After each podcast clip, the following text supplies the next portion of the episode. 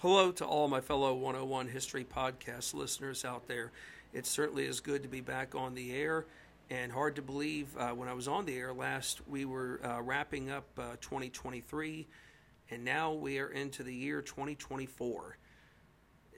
You know, sometimes I think to myself, um, when when it comes to the 21st century, uh, the year like 2000 such and such, to me that just seems like um, a foreign uh, concept. I remember years ago when I was a youngster and hearing about the year 2000 and what would um, unfold or unravel. I thought even the year 2000 itself was um, was just very foreign. Of course, I do remember when uh, 1999 was coming to an end, and many in the government were um, afraid that the uh, Y2K um, incident would occur to where it would revert back to 1900 instead of the year 2000, and, and nothing um, happened with that. But uh, but it, nonetheless, it is hard to believe that we are into this uh, year of uh, 2024. Um, I certainly hope for all of you that the uh, new year has started off well and uh, will continue um, in that uh, right direction. for the I will say this: uh, the last time I was on the air, um, we seem to have have had a lot of uh, information uh, to discuss, um, like we always do. I think it's fair to say, uh, for those of you uh, American Revolutionary War buffs out there, uh, you're always learning something new that perhaps you didn't know before, and and that's what makes um, anything about history um, well worth the time in terms of learning about, even if it is something that's um, that can be uh, sensitive. Um, I mean, it is important that you know we learn as much as there is possible, uh, regardless of the event and when it uh, happened. So I'm sure um, going forward in this uh, new year, uh, with regards to the uh, current podcast topic series that we're discussing, where do we go from um, this point? Well going forward in the uh, series that we're doing, uh, being Nathan Hale, The Life and Death of America's First Spy by M. William Phelps. In this uh, uh podcast segment episode, we're going to um, learn a great deal about um, some highs and a lot of lows. You know, as 1775 is coming to an end, and 1776 is um, coming to um, is on its way. We're going to uh, be in for some uh, surprises in terms of, um, say, morale within the Army. Um, I will say that um, morale morale onto itself was a uh, constant uh, worry of Washington's, of General Washington's, I should say. Morale was one of those things that um, had its ups and then it had its lows. You know, or I should say its highs and then its lows. For every victory there there was, say, on the battlefield, yes, morale was high, but for every setback, it goes back to a low. Not just a low, but a deep low. So, in other words, it's hard to keep things in the middle right now. Washington is probably dealing with a lot of extremes. You know, and matter of fact, uh, we're going to talk about a lot of those extremes in this uh, episode. So let's uh, get the show on the road. And here we go with our first uh, leadoff question for uh, Nathan Hale, the, the, Life and Death of America's First Spy, as we are, are now into the year 2024. So here we go. Come 1775, what course of action had General Washington taken regarding the well being for his troops? Given that the weather outside was uh, switching from fall to winter, Washington urgently requested congressional delegates down south in Philadelphia to provide better means of comfort. Well, when I think of better means of comfort, I think of um, materials or uh, provisions that would keep that would keep uh, soldiers warm, given that winter is just around the corner. Uh, think about it, folks. Uh, for all these soldiers, they are, you know, they're going to be uh, lodging in tents. But at the same time, um, even lodging inside a tent in a time of winter doesn't automatically guarantee you that you're going to be completely warm. You, if you have a blanket, that's great. but it may not be enough to keep you warm, considering uh, just how cold it can be in a place like uh, Massachusetts uh, during the time of uh, winter. So, in terms of providing better means of comfort, how about pertaining to, yes, blankets and warmer clothing? You know, yes, uh, just because, you know, in today's time we might wear a pair of jeans outside when it's cold, it might not automatically mean that um, that we're warm. You know, if, if if it's say 20 degrees outside and you don't and you're not wearing any long johns, then yeah, you're going to definitely feel the um, ramifications behind just how cold it is outside. So Washington is urgently requesting uh, Congress, left and right, to provide whatever available better means of comfort there is in the terms of uh, blankets as well as um, any kind of clothing that would be warmer uh, for the soldiers to wear compared to what they already have. Washington also went as far as distributing groups of men out into forested areas with one particular mission. Yes, we might think um, that perhaps the men need to go out and hunt for food. That might be one possibility, but if you really want to know what the true mission of why Washington had gone as far as distributing groups of men out into forested areas, it was to find hay and firewood. Okay, well, you know, when I think of hay, yes, I think of uh, something that, you know, animals um, like horses and, um, like horses, for example, will feed on. But um, hay is essential here because, um, you know, we have to put uh, put firewood on hay uh, intense in terms of um, starting a fire, and not just you know starting a fire, but as a means of keeping the masses warm.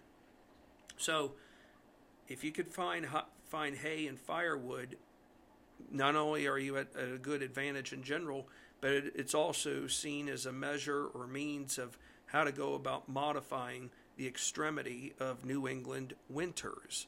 So Washington, even though he may not, he's a Virginian Washington knows from the locals by now just how intense New England winters are. You know, sometimes we have this assumption that, well, the Continental troop forces were located in such and such position, and the British troops were located far away in another position to where uh, neither side could inflict daily harm on one another.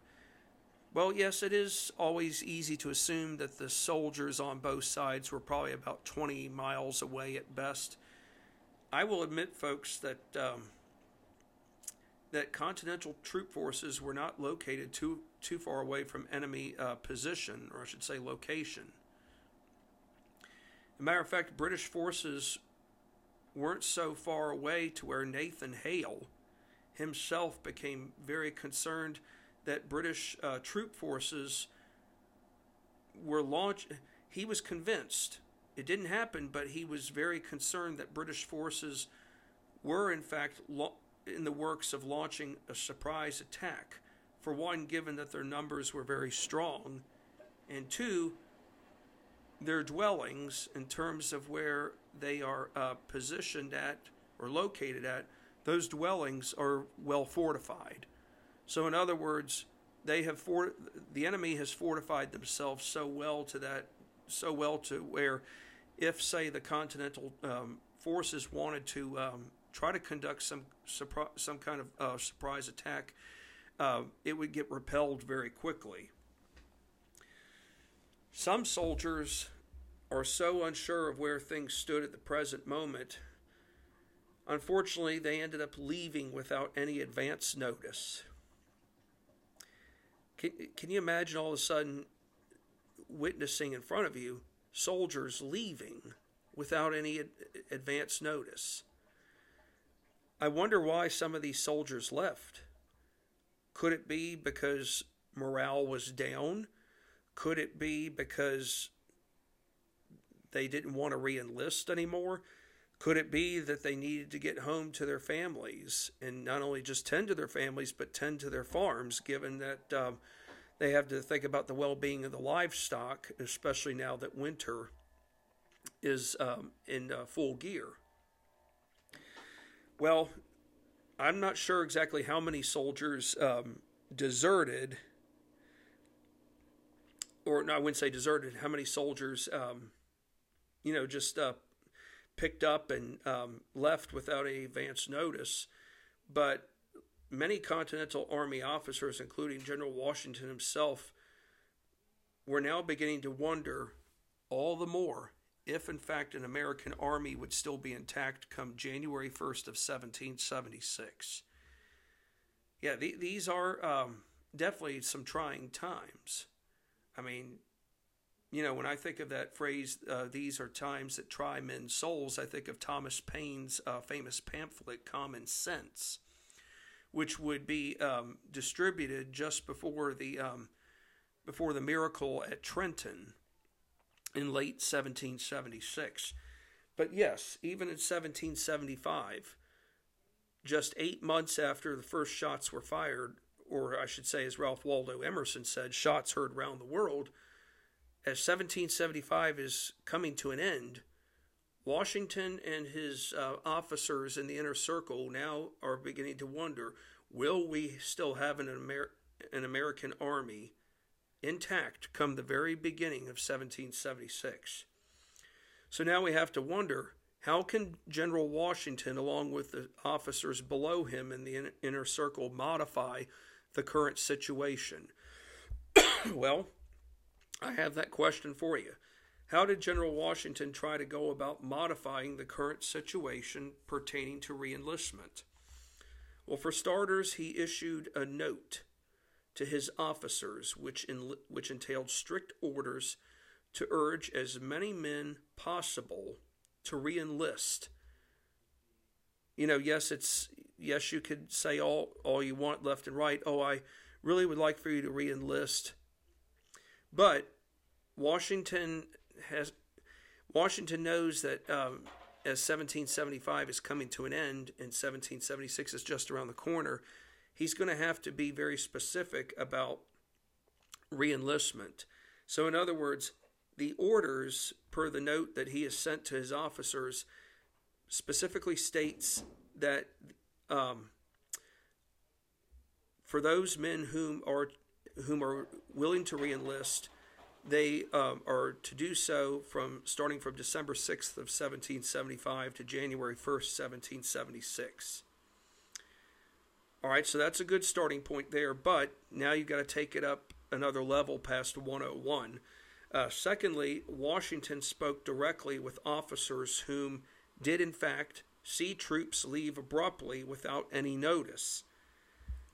Washington goes as far as wanting to know their names and their rank, along with answers behind why they left.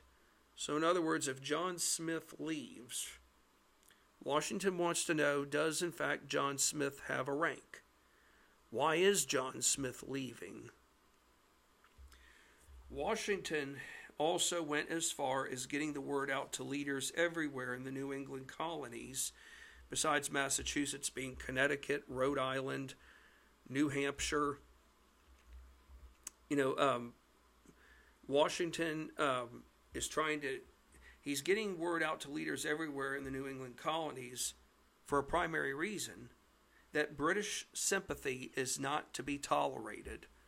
In other words, yes, there are those still out there whom want reconciliation, but at the same time, we've got a conflict going on, and there's no turning back.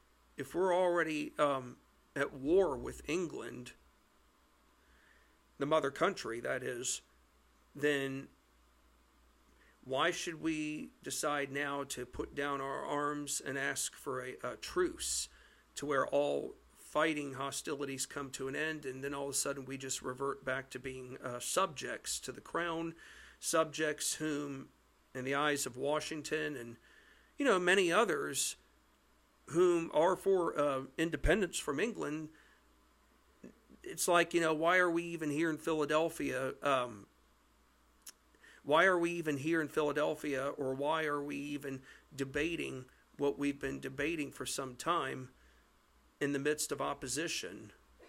So there, you know, Washington knows that yes, there might be a lot of unification in New England, in the New England colonies behind independence, but at the same time, Washington knows that there is um, that there are still pockets of loyalists in Rhode Island, New Hampshire, Connecticut, Massachusetts. Um, and he'll know as time goes along, as the war moves on elsewhere, that there will be pockets of loyalists, but at the same time, anybody who still maintains uh, sympathies to the crown at this point not only is a, a hazard to themselves, but could be hazards to others. Did Nathan's third company, or 7th Connecticut Regiment, come upon a surprise British attack in late 1775?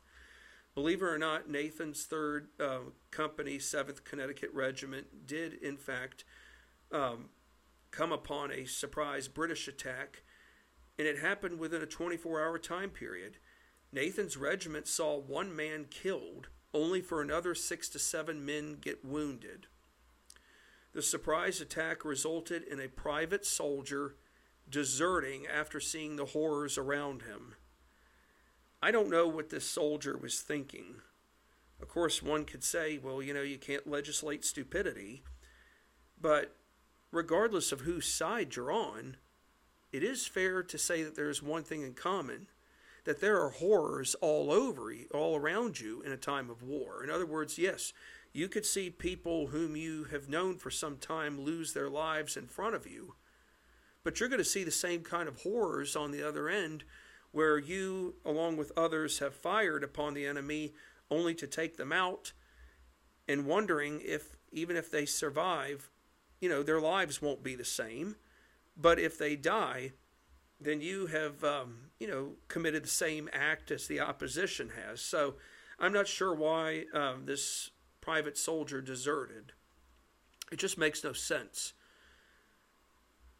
Were overall numbers behind Continental Army disbanding very high prior to 1775 ending? It turns out, folks, uh, the answer is yes. General Washington saw an assortment of acts take place from refusal, or I should say, from, from refusing to obey officers above. In other words, I hate to say this, folks, you know, the Continental Army wasn't always as perfect as, say, what the textbooks may have told us 25, 30 years ago. There were, off, there were soldiers, a handful of them, who uh, did refuse to obey officers from above, and it just wasn't at Massachusetts. Uh, it happened at Valley Forge. It's, um, it's happened. It happened in the southern colonies when the uh, when eventually the war would um, shift uh, southward. Um, but that wouldn't be till 1778. But the bottom line is the Continental Army was not always 100% perfect, and that perhaps is okay. But when it came to uh, soldiers obeying uh, commands from officers above, that was not always um, 100% intact. Uh, soldiers, believe it or not, engaged in uh, acts of theft. well, I think it's fair to say that there's always those uh, from within who um, simply do not how do not know how to uh, conduct themselves. Then you have desertion, you know, people leaving to go over and fight on the side of the British, and then treason. I think it's fair to say that desertion and treason probably both tie in tie in together, because if you are going to uh, desert and go join the enemy, being the British, you might as well be uh, charged with treason, meaning that you are no longer uh, loyal uh, to the cause for independence, but perhaps you're no longer loyal to the new United States. But of course, um, England still refuses to um, accept the fact that um, that her um, subjects have not only um, rebelled but are taking up arms against uh, the crown and parliament uh, altogether. So, yes, Washington is seeing um, acts from refusing to obey officers above to theft, desertion, and treason uh, intensify at a very uh, high level. So, now once again, we're led to wonder, or we're led to find out um, how does Washington go about modifying this problem? It seems like ever since he arrived into Massachusetts in early July of 1775, he has had to make constant modifications. But in order for an army to function, constant modifications have to take place. What may work today probably will not work, um, say, maybe a week from now. That just goes to show you how much uh, things can change, not just for over a short period of time, but um, but for uh, long-term purposes as well. One instance saw General Washington administer 10 lashes on a soldier's bare back. I'm not sure what the uh, incident pertained to. I mean, for all we know, it could have pertained to this soldier's uh, refusal to obey officers, uh, to obey commands from officers above. It could have been theft. I'm thinking it was one of those two things, but the bottom line is that this sol- this particular soldier got 10 lashes on his bare back. Uh, it's bad enough you get one or two on your bare back, but I can't imagine getting 10.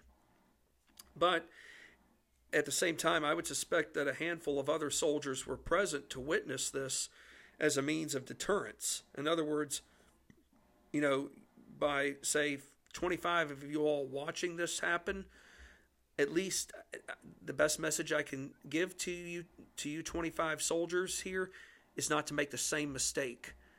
This should be a warning. This should be a sign of deterrence, so that uh, none so that none of you all go down the same path as uh, say John Smith did. So yes, uh, Washington um, also instructed officers to oversee that groups of militiamen marching towards Cambridge, which was the main headquarters for the Continental Army, that these militiamen get paid a fixed regular sum, or what we would think of in today's time as a stipend, for transporting basic necessities like blankets and coats. Okay, so for the everyday average soldiers, they need, in order for them to try to feel as though they are part of this greater cause, Washington's willing to give them more tasks. I don't see anything wrong with that. October into early November 1775 saw no major fighting in and around Boston, despite a couple of minor skirmishes. Nathan left anxious. He's left anxious, Nathan Hale, that is, and he's left so anxious because, you know, for someone like Nathan Hale, he needs to be doing something all the time. And for Nathan Hale, what is he craving? up close action, or I should say combat. But we have to be reminded that there are uh, breaks in fighting, but that doesn't mean you just sit back and twirl your thumb and do nothing.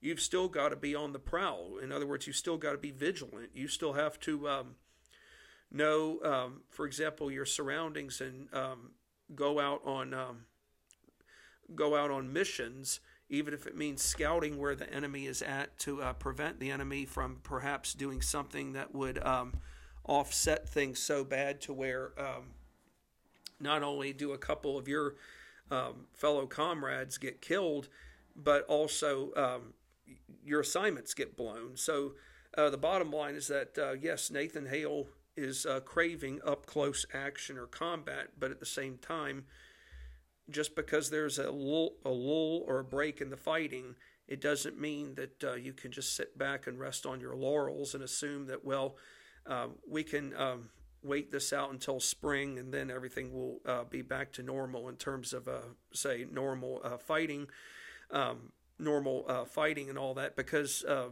for the European um, principles in terms of how warfare was conducted, for the Europeans, um, you took a break in the winter and did not resume fighting until um, spring. But we'll see if that um, eventually um, holds true um, as 1775 comes to an end. So um, for Nathan Hale, you know, you have to wonder okay, what could he do to relieve the boredom? I mean, yes, he could certainly read the Bible. Yes, he could still comfort those soldiers under his uh, watch whom are lonely as well. And, you know, he, he could comfort them and do all that left and right. But Nathan wants, uh, Nathan's going to do something here, folks, that is actually going to really, really uh, help him get a better grasp on what lies ahead. Nathan's superior officers encouraged him in November of 1775 to study a particular manual of arms. It was a camp etiquette book. It was created by an order of His Majesty in 1764, and that's in quotations, folks. You know, 1764, 11 years earlier, you know, we're in the uh, post seven years um, war era, or the, I should say French and Indian War era. And of course, you know, even in 1764, we still, you know, have this belief that, you know, we'll still be under, not only are we still going to be under the crown's uh, watch, but at the same time, the crown is still going to be looking after us. But um, a lot of things changed after the Seven Years' War ended that obviously were not for the better. But um, the rules of um, fighting in this uh, book, um, His Majesty in 1764, that uh, to uh, camp etiquette book, I uh, notated some of this, and, uh, and it's in quotations. So the rules of fighting entailed the following, in quotes to stand straight and firm upon legs, head turned to the right, heels close, toes a little turned out. Seize the firelock with your right with your right and with your right hand, pardon me. The manual of arms was intended to help ensure that every soldier knew their job when marching to making, or I should say, to taking aim and getting ready to take uh, fire. So, in other words, this is all about how everyone is supposed to do their job. Yes, it's one thing to march, but how do you go about presenting arms when your instructor tells you to do so? How do you go about making ready to take aim and fire all um, within um, all within um, enemy, all within a column? So, in other words, you know, as a as a soldier, you've got to be uh, all of you have to be lined up in uh, columns, ready to take aim. You know, if you have ten men lined up next to one another, your job, your goal is to um, is for everyone to fire at once to get a volley, and with the hopes that on the other end you are able to knock down. If there are ten other men on the other end, your your goal is to hope is in the hopes that you could maybe knock down half of those men. Were there um, any issues behind uh, sentrymen, or I should say guardsmen,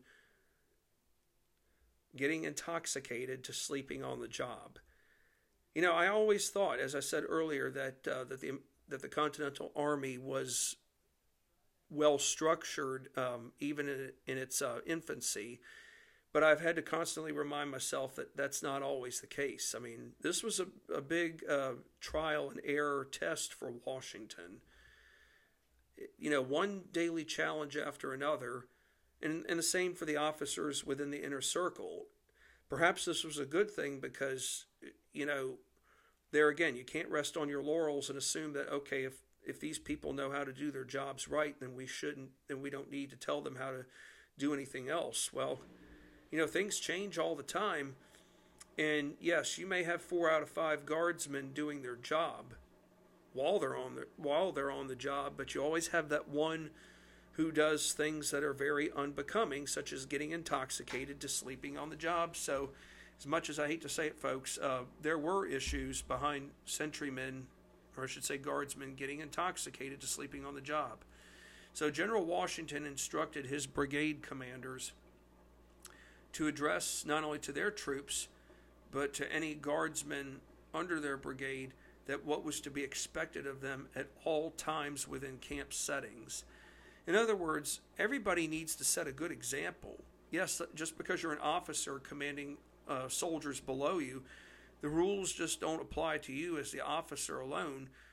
Um, as the common soldier, you have to be setting examples too. Because if you want to um, earn a promotion, you've got to start somewhere, but you do have to set an example.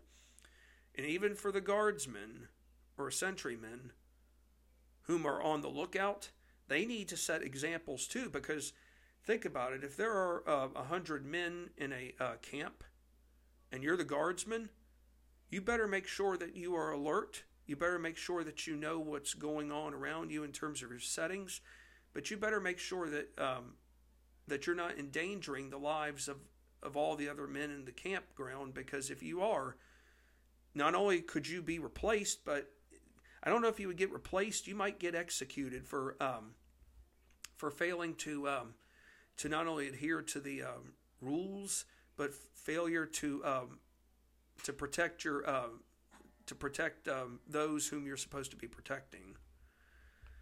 A good number of Continental soldiers. This is another um, reminder of what Washington is dealing with and his officers uh, below him a good number of Continental soldiers, folks, were illiterate. They did not know how to read nor write. So it's one thing to have uh, some soldiers who might be creating mischief.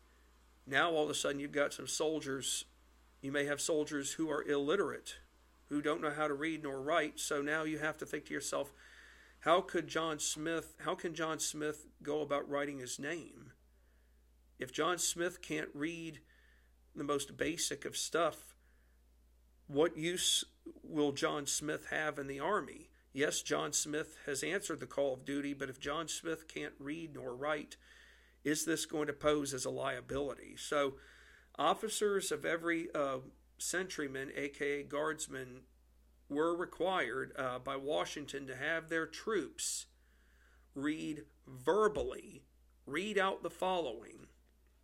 And this is in quotes, folks. Who comes there?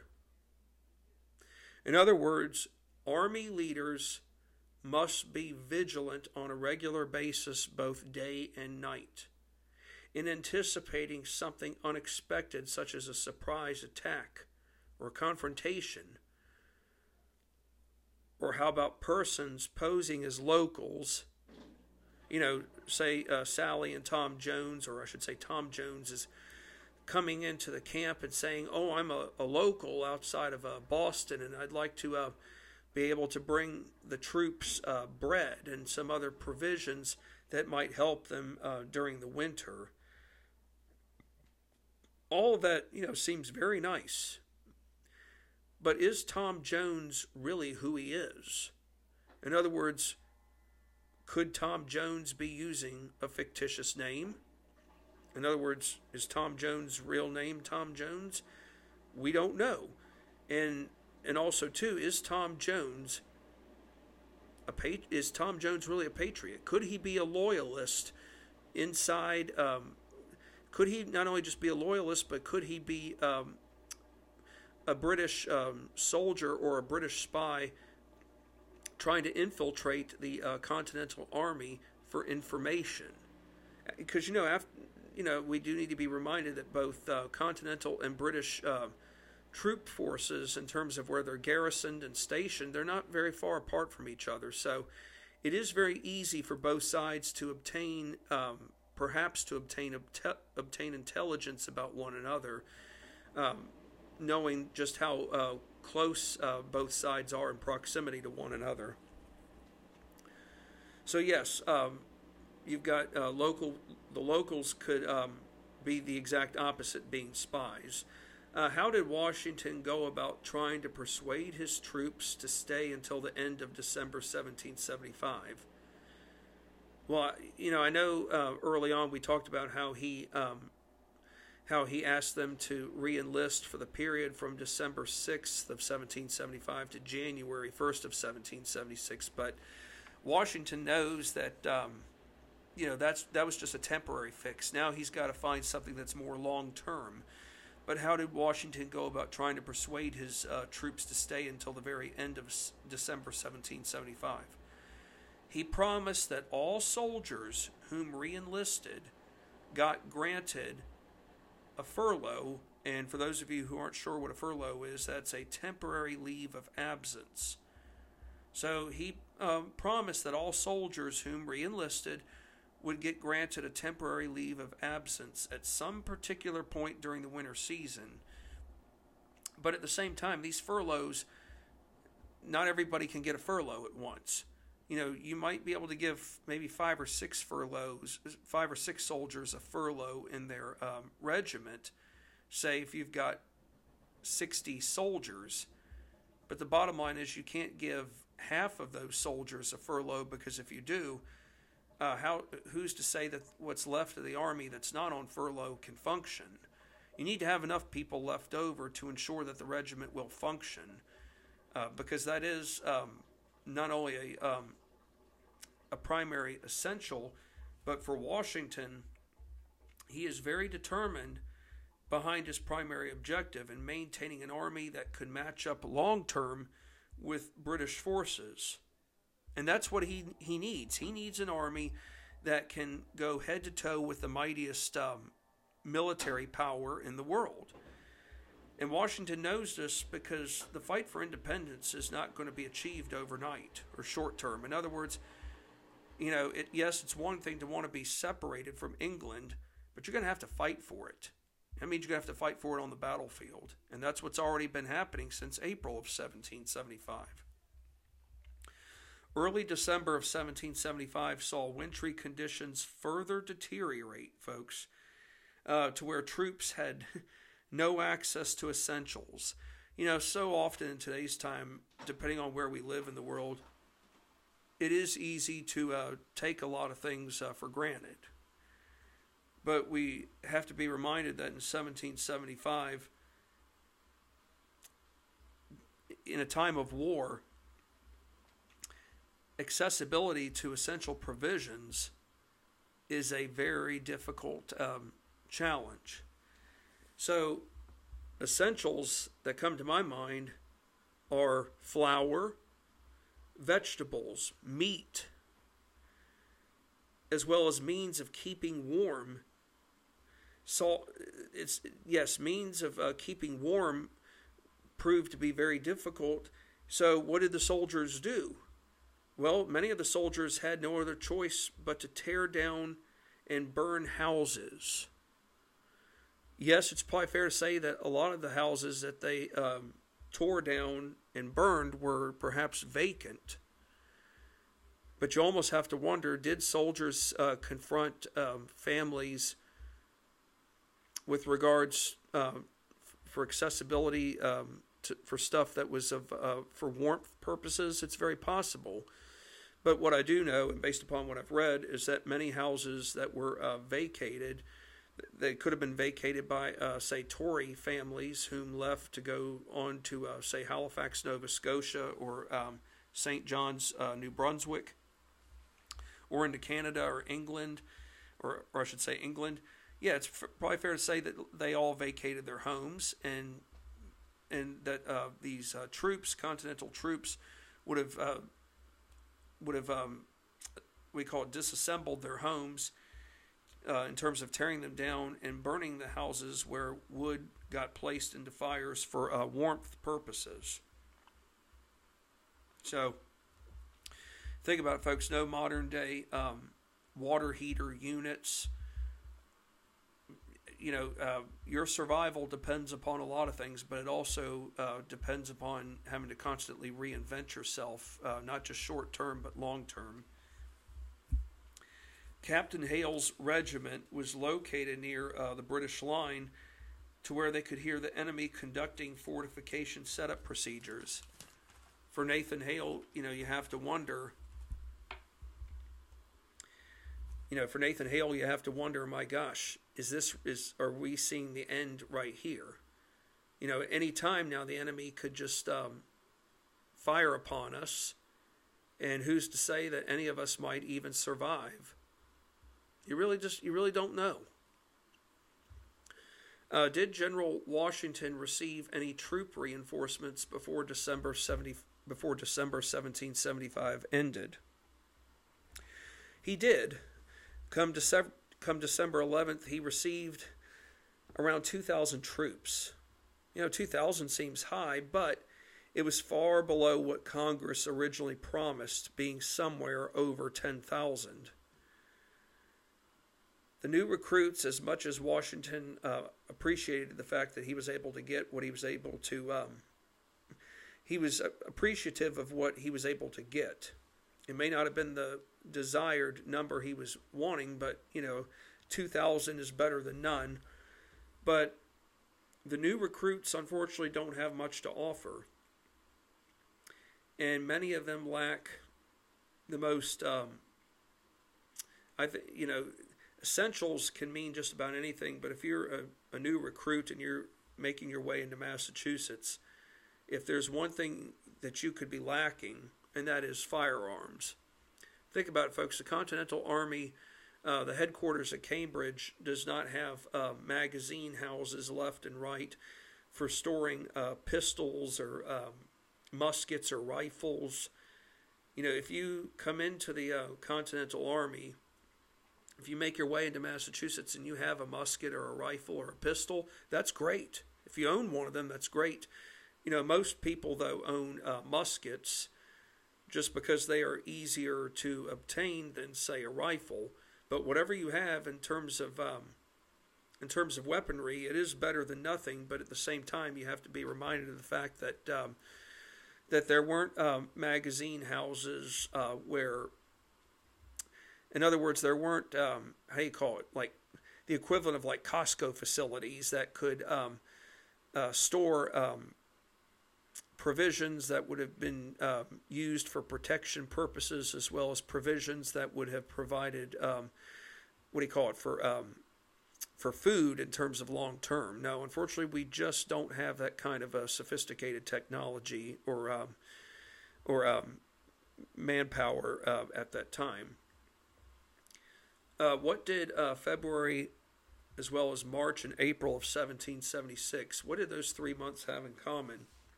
Those three months saw scores of new militiamen come into Boston from multiple points.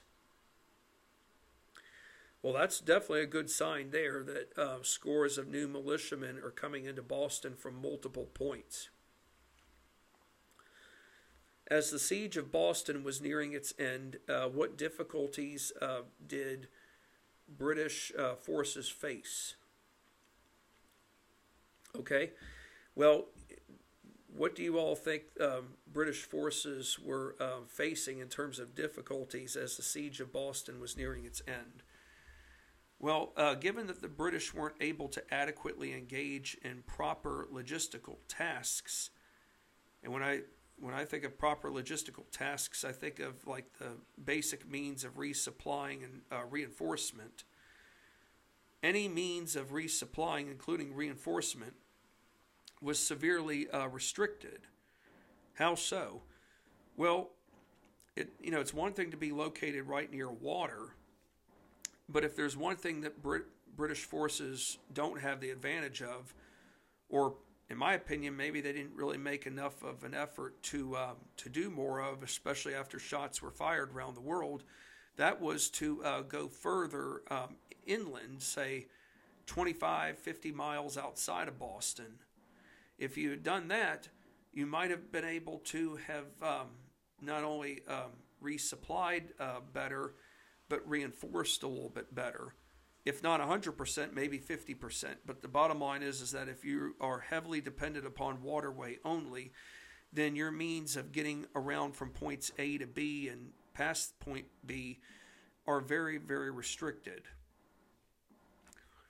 March 17th, 1776. Of course, when we all think of March 17th, we think of St. Patrick's Day, but um, in March, March of uh, 1776, there were a lot of things happening in Boston. But on the 17th of that year, it was the day which the official siege of Boston came to an end.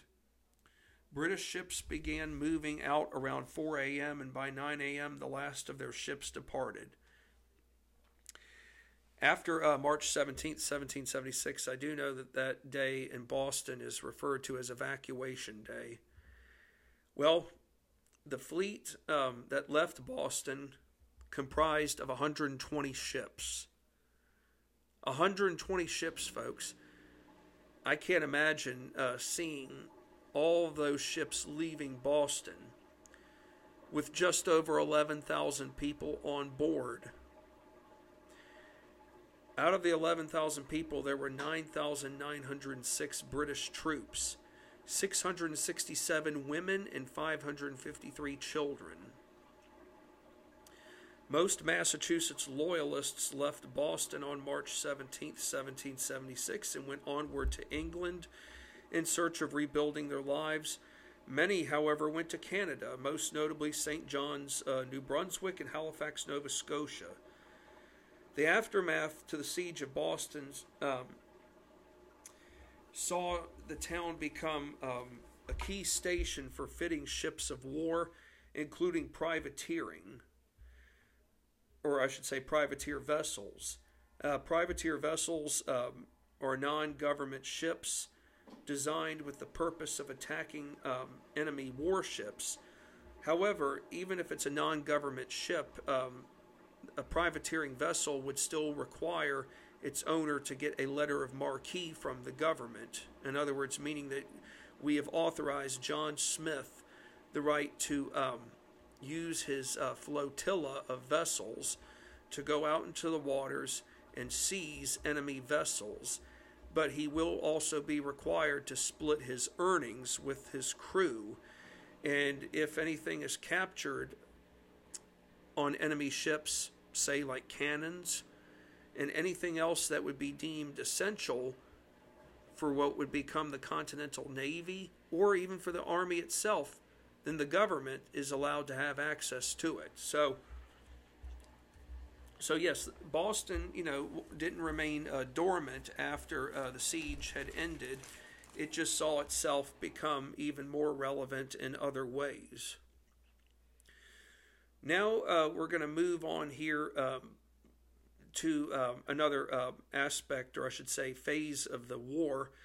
You know, everybody gets this assumption that when the British left Boston, many of the soldiers obviously did go on to back to went on to Halifax, Nova Scotia, and then there were uh, soldiers that left Ireland, departed from Ireland, and came to Halifax, Nova Scotia, as a means of um, as a means for uh, getting ready for the next task that lied ahead, or for some of them who had not already seen action in Boston, this would be their first taste of war against uh, rebel forces. But now we're going to learn about a Continental Army officer whom I have uh, learned about and uh, read and have uh, known about for some time. He is a very uh, interesting character, to say the least. And um, his name is the following Whom was Charles Lee? He was one of Washington's top three officers and advisors whom held the rank of Major General. Washington instructed Major General Charles Lee to set out for New York come the beginning of January 1776 with, with an ob- objective behind setting up defenses in and around New York City. Now, on January the 5th of 1776, gosh, hard to believe tomorrow is January 5th, 2024. My gosh. So, January 5th, 1776, and January 5th, 2024 that's uh, 248 years ago, folks. A 248 year difference. You know, people think America is old based upon the fact that she's 247, 247 and a half years old. She's not that old. Uh, we're still a young country. But yet the number itself, you know, tells a different story. But in my opinion, we're still a pretty young country despite having been um, recognized or despite our declaring our independence officially on July 4th of uh, 1776. So, on January 5th of 1776, Charles Lee wrote to Washington emphasizing that the city was to be fortified. However, Charles Lee in his letter did not personally believe that um, that the primary objective in terms of uh, fortifying the city 100% could get totally achieved. Charles Lee is not trying to sell out his country, is he, folks? No, he's not. The reason why he is saying this to Washington is because the city itself has a strong loyalist population. Yes, there were loyalists in Boston, but there is a huge uh, discrepancy in terms of uh, differences in terms of uh, overall population of loyalists in New York versus Boston. April 4th of 1776 saw Washington's forces in Massachusetts depart southward for Manhattan, where they would begin preparing to engage the British under General William Howe, as the New York and New Jersey campaigns soon followed. For General Howe, if his, for- if his forces got to New York first, it meant a greater likelihood of cutting off New England from American troop forces in the South. And when I say troop forces in the South, at this point it could be uh, middle colonies like Pennsylvania, uh, Maryland, New Jersey, Delaware, and anyone really even from New York. At this time, folks, New York is considered a, mil- a middle colony, but he but for General Howe, he is trying to um, cut off New England from American troop forces in the South as well as to the west via St. Lawrence River and as well as New York's uh, north and east rivers, which uh, ultimately, in the um, mindset of General William Howe, it could prevent further buildup of uh, rebel forces short and long term. It might be fair to say, and I'll probably say this probably uh, often in other uh, episodes down the road, but maybe General William Howe sees New York as the ultimate knockout punch to quash the existing rebellion once and for all, and, to, and with the intentions, like Parliament and what, and what the Crown want, is they need this rebellion to come to an end to get uh, the subjects, being the ungrateful subjects in the minds of George III, to get them back under control and show them who's in control and who's not. Given the war movement for independence now moves south to New York, what topic or theme, I should say, became embedded into congressional records? Intelligence. Given without it, an army unto itself would constantly be on the defensive, meaning it would be constantly on the run. Well, intelligence did pay dividends in Boston but in order for anything to um, be successful in New York, intelligence is going to have to be just as vital. But the problem is, is that if you, given that there is such a strong loyalist population in New York, the means of acquiring intelligence is going to become even more difficult. But also landscape too. I mean, the landscape that there, that Boston had. Yes, Boston is uh, by sea. New York City is too but the landscape itself could tell a whole different story. You know, landscapes um, can often dictate whether or not obtaining intelligence is going to be as going to be smooth. Um, the Second Continental Congress renamed the Committee of Correspondence to the to the Committee of Secret Correspondence. So it uh, basically it got a um, what we might think of in today's time as an extreme makeover. The new committee uh, was designed to help oversee that agents get tasked to perform undercover operations, devise codes for special missions, establishing courier systems where information could be swapped. This perhaps could be seen as an early version of a modern day CIA, Central Intelligence Agency. Matter of fact, the CIA was uh, wasn't created until 1947. If that tells you, you know, just how young the CIA itself still is after, um, after say, um, three after 75 years.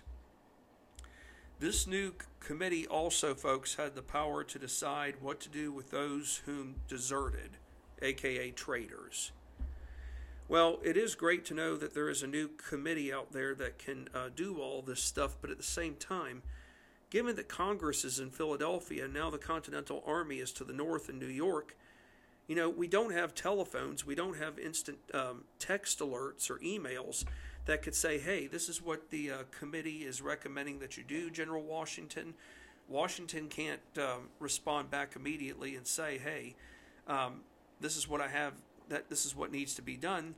On the other hand, having a courier system will help modify um, things, uh, given that there is a uh, more than likely there would have to be a constant route from north to, north to south. You know, we can't place all the uh, power in the hands of one or two couriers. there has to be a, a big network um, system of couriers, just like there were in Boston that uh, or in Massachusetts that led up to um, Paul Revere's um, last minute uh, famous ride, getting that last uh, minute push out, warning uh, the residents of Lexington and Concord that hey, in fact, the British are coming. You know, now you all need to um, now you all need to be prepared. It's kind of like saying this is your last warning. Um, you better adhere to it. You better heed to it. I mean, I, am not playing around. So, yes, uh, the courier system. You know, we certainly hope that it will help modify things, but at the same time, uh, it is fair to say that intelligence unto itself will be changing. Um, not just um, daily, but it will be. Uh, it could be changing uh, within hours the big question is is okay once you obtain the intelligence can it still be useful we'll find that out um, the next time i'm on the air and i will say this too that when i'm also on the air again next we're going to learn about a um, a mission that um, that has uh, that's one never been done before but we're going to find out whether or not Nathan Hale himself is going to be a part of this um, mission, or I should say, top secret mission. Well, thank you for your time as always, and uh, no matter where you live in the world, uh, continue to stay safe. And I also wanted to say uh, thank you. Um, uh, just the other week, I picked up a new nation, and that was, um, I want to say it was a nation of uh, Kenya, it was. Uh, but welcome aboard for those of you who live in Kenya. Um, I'm now in six African nations, and um, you know, I, I think that's uh, that's uh, very exciting uh, because I do have to be reminded of the fact that uh, not everyone around the world um, can have access to um, technology, um, sophisticated technology that many of us, yes, could take for granted. So, uh, for those of you in Kenya, um, glad to have you all on board. Uh, take care. Um, again, take care um, no matter where you live, and I look forward to being back on the air next time. Stay safe.